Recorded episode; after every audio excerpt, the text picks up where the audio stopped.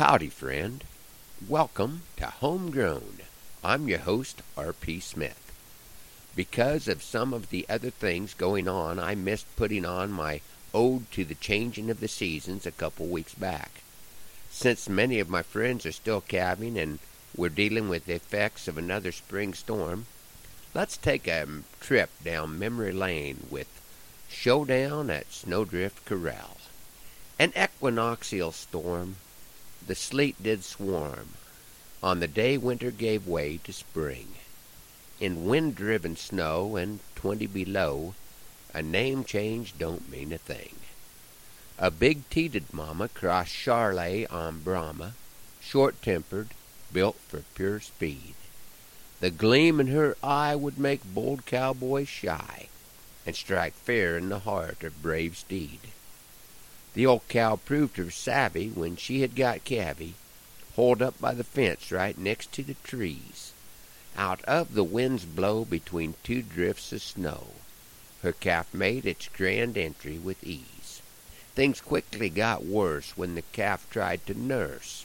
Nature told him that he would need fed, but all that he found were teats too big around, so he nibbled Mom's navel instead. It had been a long night. By morning's first light, from my pickup I surveyed the scene. Somehow I must cope with dog, dad, and rope, like a match in spilled gasoline. Old Bramer's a snortin' as her calf's ears shorten by the minute in the bone chillin' cold. The calf's in a pickle, a cream colored calf sickle. Should I call the cow's bluff or just fold? I sent out my dog. Through the snow she did slog. Bramer's attention she had it complete. Tink read that old cow, and instinctively now turned tail and returned to truck seat. Dad sang a new tune. Let's come back in June. Do nothing and hope it goes well. I jumped from the rig with no plan too big. It was showdown at Snowdrift Corral. The cow came my way, saying, Punk, make my day, filling my heart with pure dread. Her ears they did snap like a semi's mud flap, till they slapped on my backside instead. I felt some less bold. Through the snow I was rolled, then tossed like a toy thrown away. I tried to repel as downward I fell.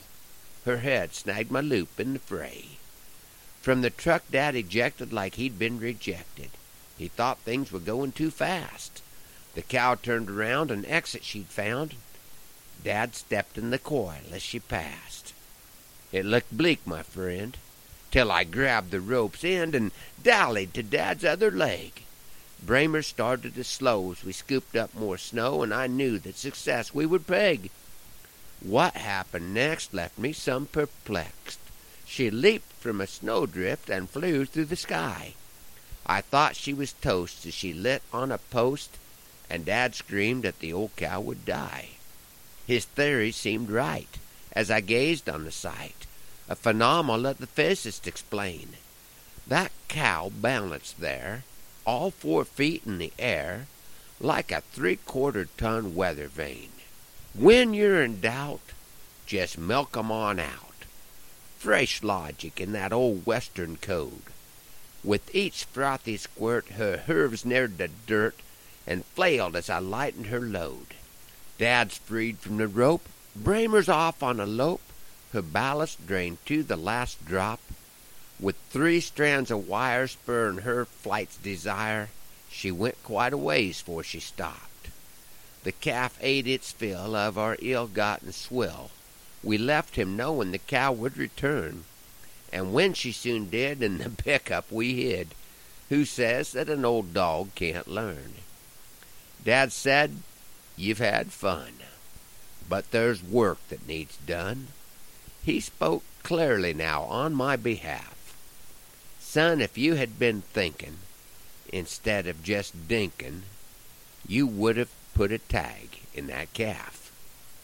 Thanks for riding along on Homegrown this morning hoping that the Lord blesses you real good today, that He is raining on your place, and that our happy trails cross again soon.